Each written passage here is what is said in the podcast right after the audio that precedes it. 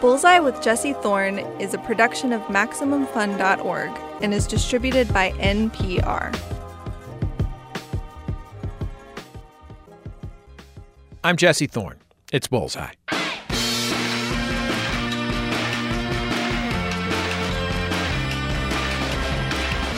So excited to welcome Greta Gerwig back to the show. This is her, uh, checking my watch, third time on Bullseye. Uh, a rare honor, uh, probably the greatest honor in all of show business.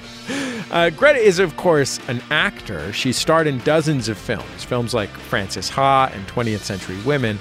Uh, she also had a regular part on the Adult Swim show China, Illinois. In 2017, she wrote and directed the movie Lady Bird.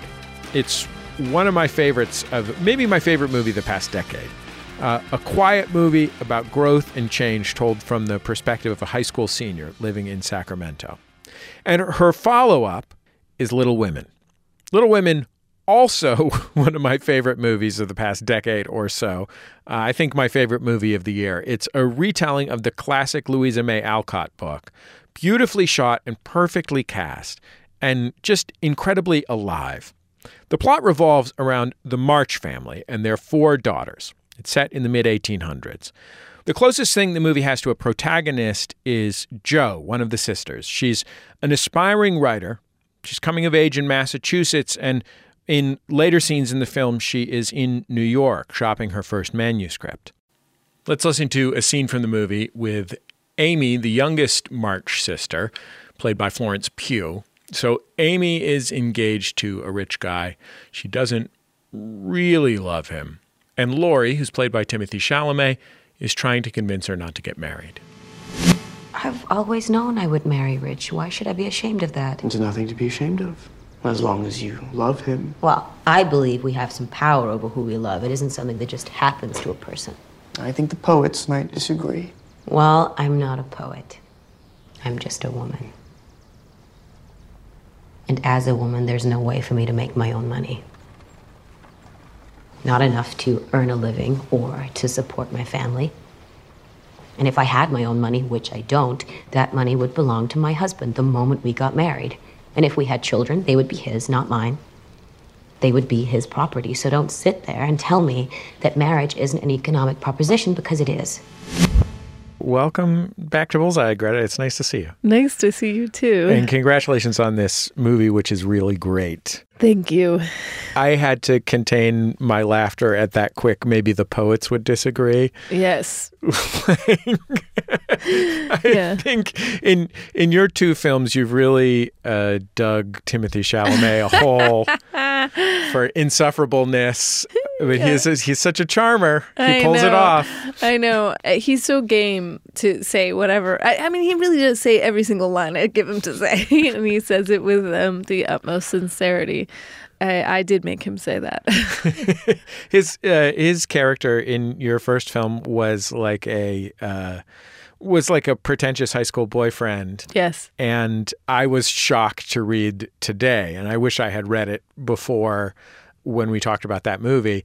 But I was shocked to read today that on set you were accused of being more like him than Saoirse Ronan's character. yes, I mean it's funny. If it was just in terms of where authors hide themselves, which I definitely was playing with a lot in Little Women and looking at where Louisa May Alcott is in different characters. But in any case, I have some Kyle like tendencies, I'd say.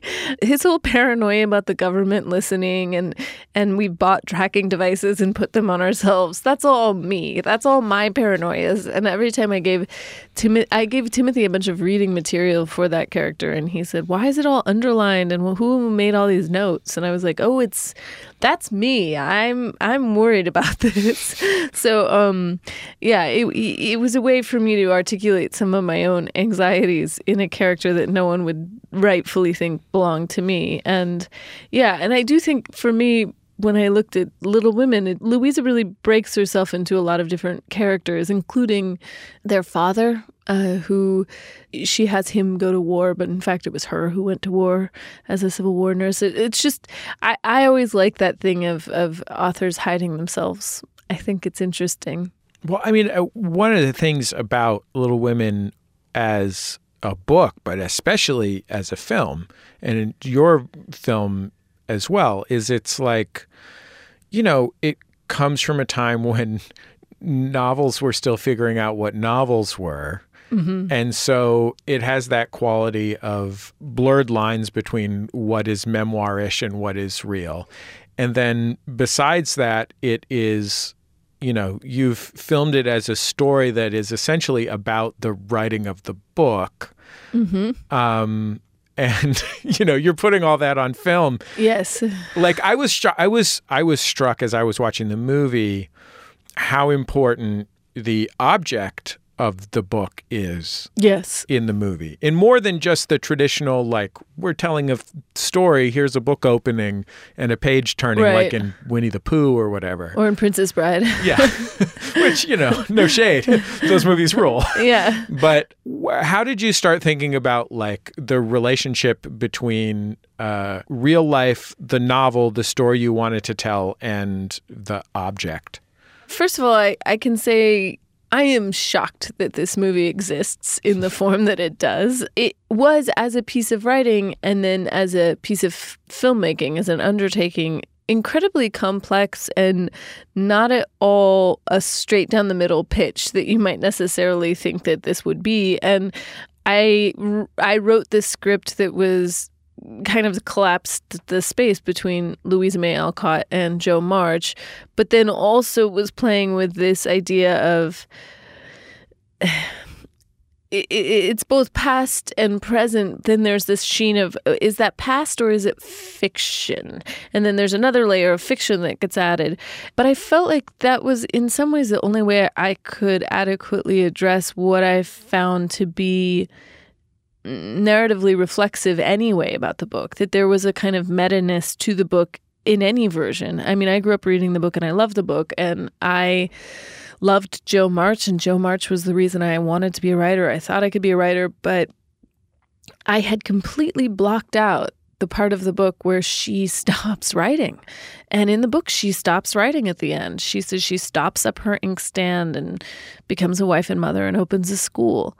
And uh, I didn't internalize that because the very object you're holding, the book, seems to be contrary to that narrative. You're holding something, someone wrote it, and you kind of make the leap of it was Jo, even though you know Jo's not real, but as a kid, that kind of fiction and reality is a little fuzzy anyway.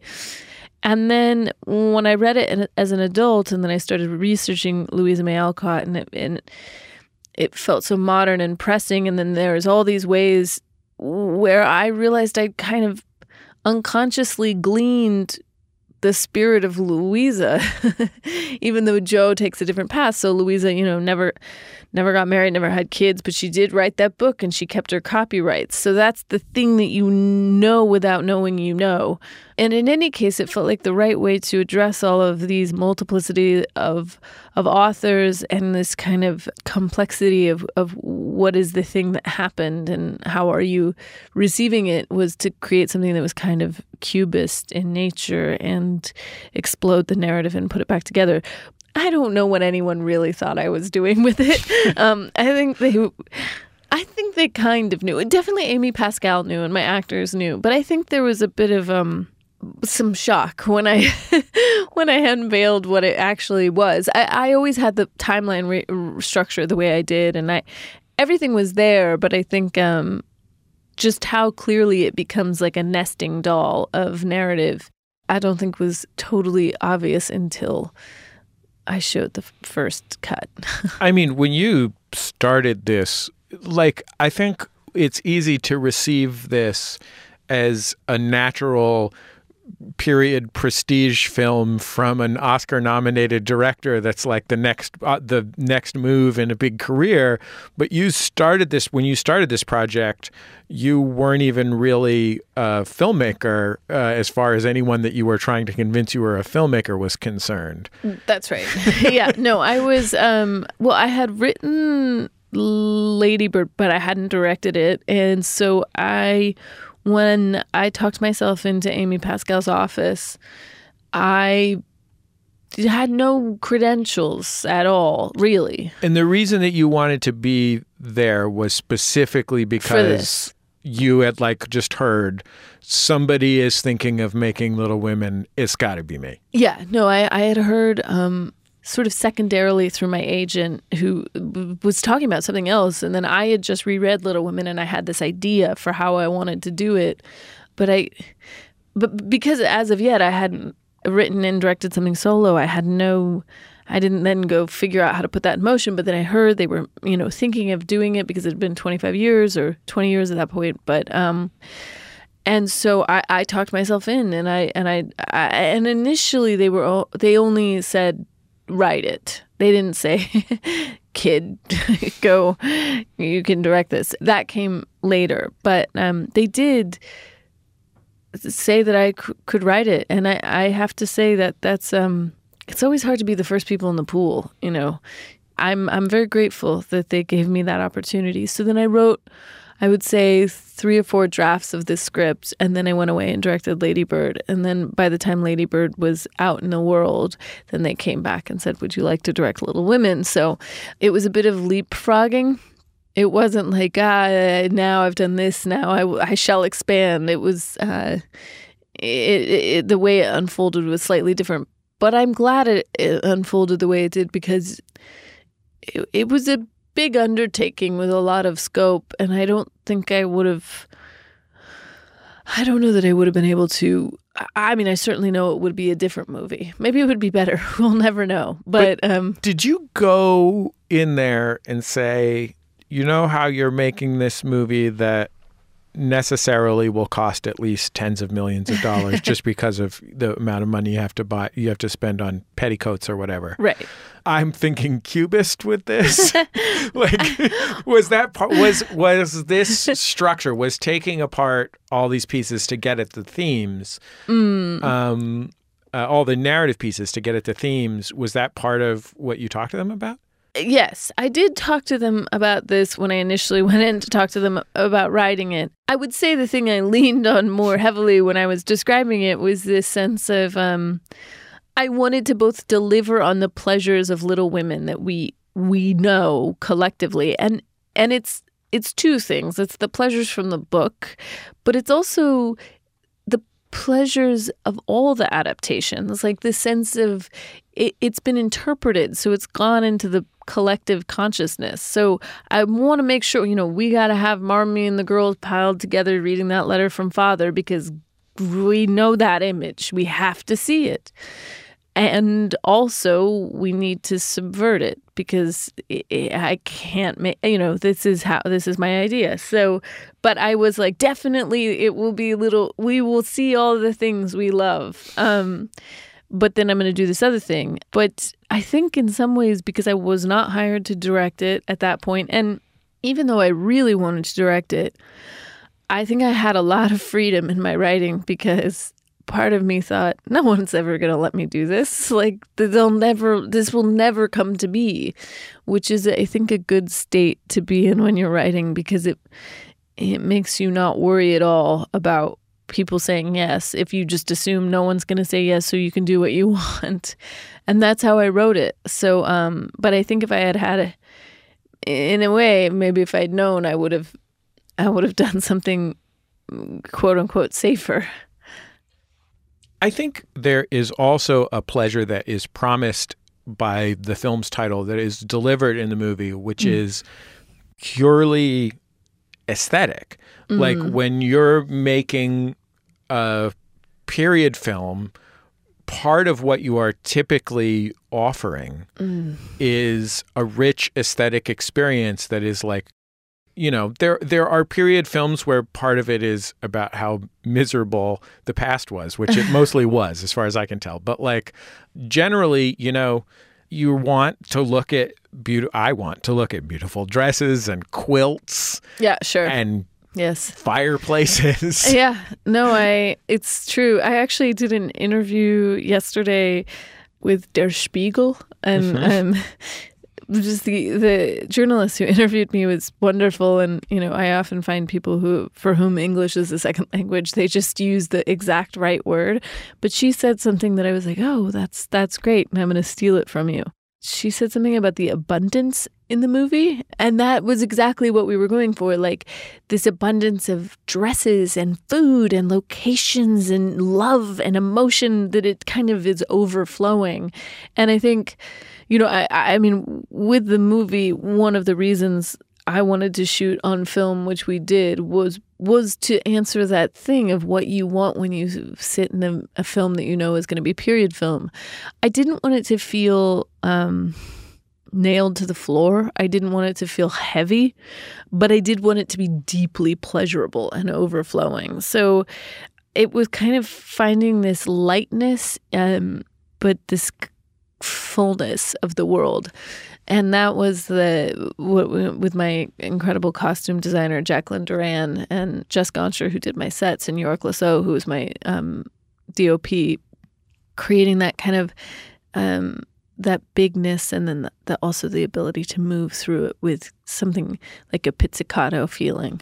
Yeah, I mean that is something that impressed me a lot about the movie, which is when you get this kind of richness or abundance, mm. to borrow Der Spiegel's. Der Spiegel! shout out to Der Spiegel and all our friends in Europe. Um, but did Le Monde have anything to say about this at all? I don't know. I, I didn't. They, they, I, I, don't know. I mean, I should check. um, but like with that abundance often comes uh, formality and stiffness. Right. And it feels like you were making choices at every turn to avoid the formality and stiffness, which is particularly interesting because the script, like the language in the film, is not only representative of the time, but often literally drawn from the book or from other mm-hmm. writings and stuff. That's right. Yeah. Um, a lot of the language is verbatim from the book and or from her letters or other books. I wanted to, as much as I could, treat the text like something sacred that we don't we don't unnecessarily mess with and that you know I, i've had the privilege of seeing a lot of really wonderful productions of shakespeare and there are times when you listen to it and it's just it flies off the stage. Like you can't believe how modern it sounds. And suddenly you understand it it like it clicks it's like a light goes off. And and then when you see you know maybe a not so great production you're like i literally have no idea what they're talking about. I don't know what's happening. Um and i i felt like when i was looking at this text and this book so many of the lines I just thought were so modern and unbelievable that I I wanted to hear them eh, sort of in a in a way that felt electrifying. And then other lines are so famous and are written, you know, embroidered onto pillows and and every, you know, women from so many generations know them. So I wanted the girls to move through them with this speed and alacrity which was was the excitement of life, of being a teenager, of, of being the first person in the world to say these words. And I think that that was was how, in a funny way, uh, I I wanted to find the what was modern and fresh and alive about it by not altering it where I didn't need to. It was almost um, by being classical about it, I was able to find what was what was new because it's eternal.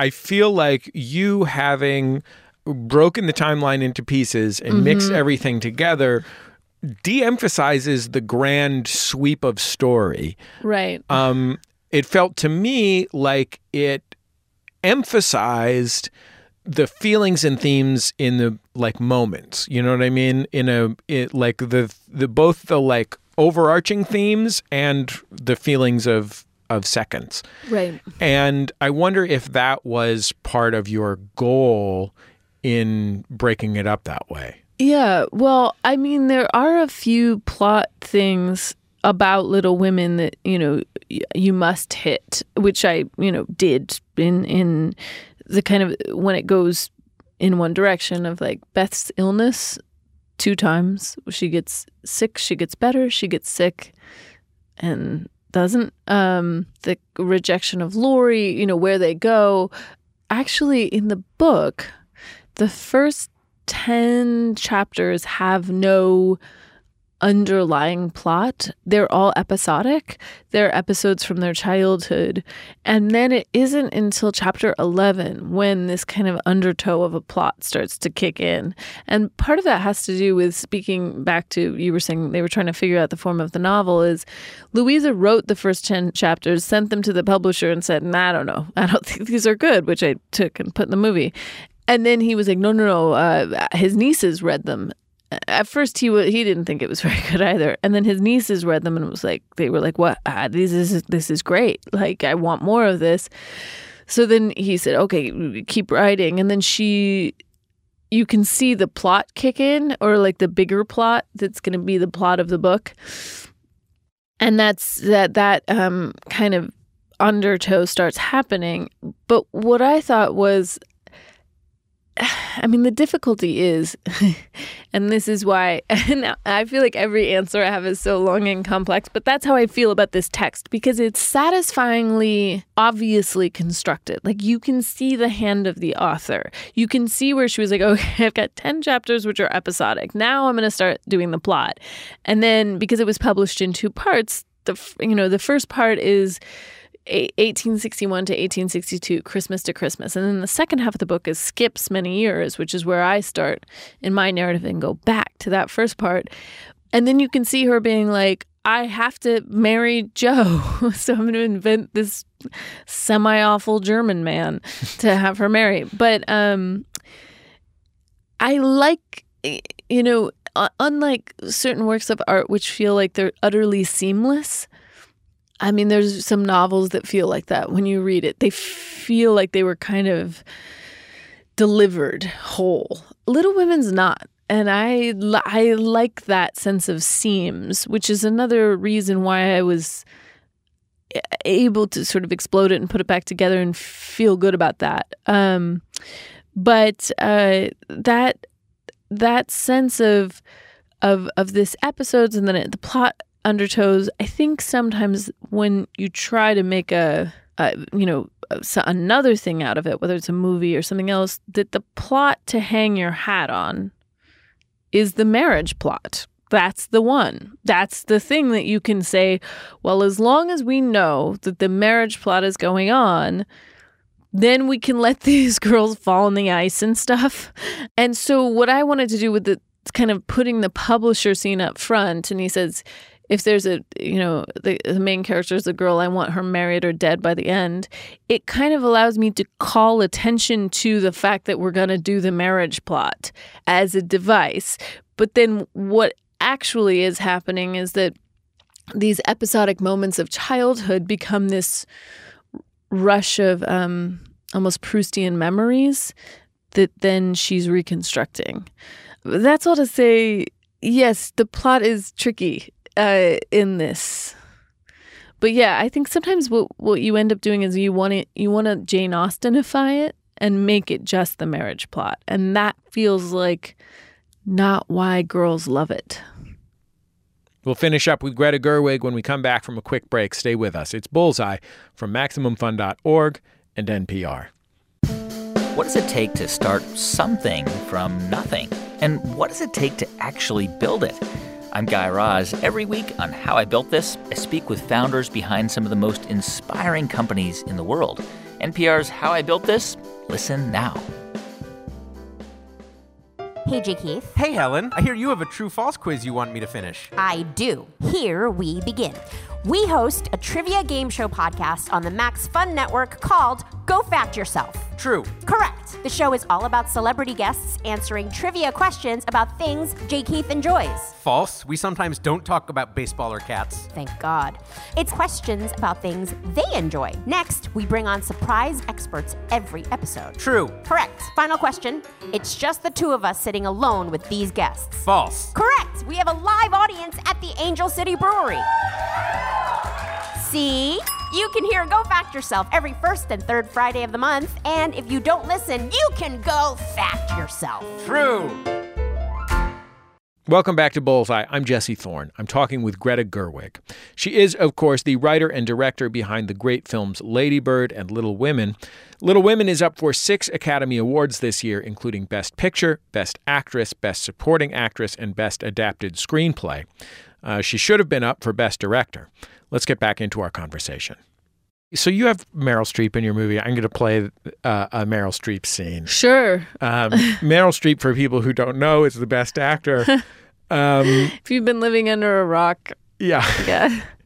So Meryl Streep is Jo's aunt, and she is independently wealthy um, and lives by herself. And her, you know, she seems to spend a, some of her time uh, not being sure what to do with herself, and some of her time uh, getting into fights with Jo that she seems to get a kick out of. Yeah. They both seem to get a kick out of. They like it. Yeah. So anyway, uh, this is uh, the two of them together. Is there a reason you stopped reading Belsham? I'm sorry. I'll continue. You mind yourself, dearie. Someday you'll need me, and you'll wish you had behaved better. Thank you, Aunt March, for your employment and your many kindnesses, but I intend to make my own way in the world. Oh, well, no, no one makes their own way. Not really. Least of all a woman. You'll need to marry well. But you are not married, Aunt March. Well, that's because I'm rich. There's just a couple of Meryl Streep scenes. Mm-hmm. I understand that she inserted herself into the film on the basis of having the same kinds of strong feelings about Little Women that you have. That's right. Um, when you uh, have Meryl Streep in your movie in a supporting role, uh, how do you uh, make a movie that is not a Meryl Streep movie? I know it's really hard. No, I mean, I mean, she's the greatest actress of all time, perhaps, because um,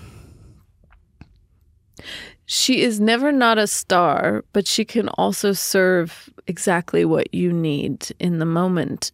So, you know, it was exactly the right amount of Aunt March. It was what she needed to be um, for the movie, and it's completely impactful. And it was funny, actually, the first time I watched. Um, you know, I, I work when I edit. I edit straight through. I start. I, will sit down. I was in the editing room the day after shooting, and you sit down and I say, "All right, put up. Let's see that first image. Let's start cutting from the beginning." And you cut all the way through, and you, and I don't really go back. Um, and then and then I go back and then I refine. Anyway, the first time I watched it all the way through, she's a huge impact in the movie in a very economical amount of space, which is why she's the greatest. It's like she comes in and, you know, hits an oil drum with a baseball bat. Is what it feels like. Like Yeah. it leaves a dent. No, she's um she's definitely the the designated hitter. She's she's not she doesn't need to field. She's just coming in and comes in, clocking that over the right. green monster. Um Really good extended metaphor. I thank you. But she yeah, uh, you know, she she loved the book. She had a, a very strong feeling about it. She knew we were working on it. She said she wanted to be Aunt March, um, and she was very helpful to me as a mind to bounce stuff off of because I would. I met with her. Uh, we we had lunch and and we talked about the book and we talked about women and we talked about what it should be. And she's so smart. I mean, she's just so smart. And some of the things she said, I just stole directly and put in the movie. I, I will say, as a writer, having great actors is um, the thing you you can never give them enough credit for a thing working because they clarify they clarify what you're trying to do for yourself. Every actor in the film, including like Timothée Chalamet, whose character is a, a little bit of a dissolute dope for much of the film, um, all of the film. But like every character, the the quality that I would say they all share, every one of the performers, is incredible warmth. And I wonder if you chose these people. I mean, I guess maybe Bob Odenkirk wouldn't be the first person I thought of for that. Um, uh, Interestingly, it was the first person I thought of. you were you were just thinking of that teaching by billiards sketch from Mr. Show. Yeah, exactly. No, I mean, I always knew I wanted someone who who was like um had something comedic deeply Sorry, thinking in about them. that, thinking about that Oh teaching my by God. billiards. He's I just amazing. Mr. Fast Horse, not like his name at all, real slow leg. no, he's he's incredible. And I but I always knew I wanted someone like that for father because I wanted it to be that thing when father comes home, I wanted it to be like, "Oh, your dad is Bob Odenkirk? Of course you miss him." And also it allowed me to do the thing that I always inherently felt with Mr. March, which is that he is in that Jane Austen way of being one of those fathers that's like a little checked out about the proceedings of the goings on in his own house, but also likes his daughters a lot, but also is kind of, you know, when he checks in, it's a bit like, oh, you've missed the entire plot. But it's slightly, um, it's, yeah, it's slightly comedic. And I always, I just, I thought he would be perfect. It just made me so happy every time I thought about it. I, I mean, but I mean, like Chris Cooper, you could hardly find a warmer, sad actor than Chris Cooper in the history of the world. Uh, Laura Dern, Mm-hmm. like all when you look at Laura Dern on screen, all you want in the world is for her to just like put your put her arm around your shoulder and like nod and smile a little. I know. you. I you know, know. what I mean? I know. but it all it all reinforces that feeling of home and hearth that like pile of girls reading the letter feeling Right. that is so essential to the film Yeah. I mean, I think um, it's funny. I never thought about it as there's no real antagonist until people started bringing that up to me. And I was like, oh, yeah, there, right, there isn't. I guess for me, I don't know, with all movies, but but particularly with this story, it felt like the thing was I wanted people to want to crawl inside the screen and live there with these people, and um, I don't know. All uh, directors are all different, but for me, like I need to love my actors. Like I need to feel like I. I mean, because I'm spending all this time with them too, and so um, I I pick people that I love, and then I um. I hope hopefully shoot them lovingly, and then that everybody gets a big warm feeling. Um, I, I mean, it's not the only thing I'm interested in, but um, certainly with this story, it was a big part of it. It's Bullseye. I'm Jesse Thorn. I'm talking with Greta Gerwig. So, as you mentioned, the structure of the film and the structure of Little Women hangs on the question of marriage. Yes. And you set that up right right up top. Yeah, married or dead. Yeah, married or dead. Do you intend the story in your film to end ambiguously in terms of marriage? I do the end of the book on the one hand, and then I do the end of life on the other hand. I always find that question actually. uh, Sometimes I'm asked, you know, in Q and A's, they're like, "But what really happened?" And I'm like, "This is all fiction. I don't even know what the ontological reality of that question is in terms of, um, you know." I I mean, I definitely had an idea behind it of real and fiction, but the fiction is just as real as the real because it's all constructed anyway. But, you know, maybe it's my like Christopher Nolan spinning top at the end. It's like, was it a dream? I don't know. Greta Gerwig, uh, I have so loved both of your movies, and I'm so grateful that you came back here to uh, to talk about this one. It's a real, it's a real achievement, and um, Thank you. it's really something. Thank you. It was so fun to talk again. Greta Gerwig, Little Women is so great. You have to go see it. It's still in theaters. Uh, it's also nominated for six Academy Awards, including Best Supporting Actress, Best Actress, Best Adapted Screenplay, and Best Picture. Will it win? You can find out Sunday, February 9th on ABC on a television show called The Oscars. That's the end of another episode of Bullseye. Bullseye is produced at MaximumFun.org World Headquarters, overlooking MacArthur Park in beautiful Los Angeles, California, where the city of Los Angeles is planting some new plants, and they appear to be mostly native. So, hey, shout out to the city of LA. And while we're at it, shout out to the county of LA. They do good work too. The show is produced by Speaking Into Microphones. Our producer is Kevin Ferguson. Jesus Ambrosio is our associate producer. We get help from Casey O'Brien. Our production fellows are Jordan Cowling and Melissa Duenas. Our interstitial music is by Dan Wally, also known as DJ W. Our theme song is by the band The Go Team. Our thanks to them and to Memphis Industries, their label, for letting us use it. And one last thing we have decades of interviews on this show. We've had three very different conversations with Greta Gerwig. Why not uh, go back and listen to uh, my conversation with her about Lady Bird, or go back a little further and listen to my conversation with her about her acting career? Uh, she is a cool lady. We're also on Facebook, Twitter, and YouTube. Just search for Bullseye with Jesse Thorn. Uh, you can find it on any of those platforms. Uh, all the interviews on this show and all of our interviews from the past few years are on YouTube if you want to go browse around our YouTube channel. I think that's about it. Just remember, all great radio hosts have a signature sign off. Bullseye with Jesse Thorn is a production of MaximumFun.org and is distributed by NPR.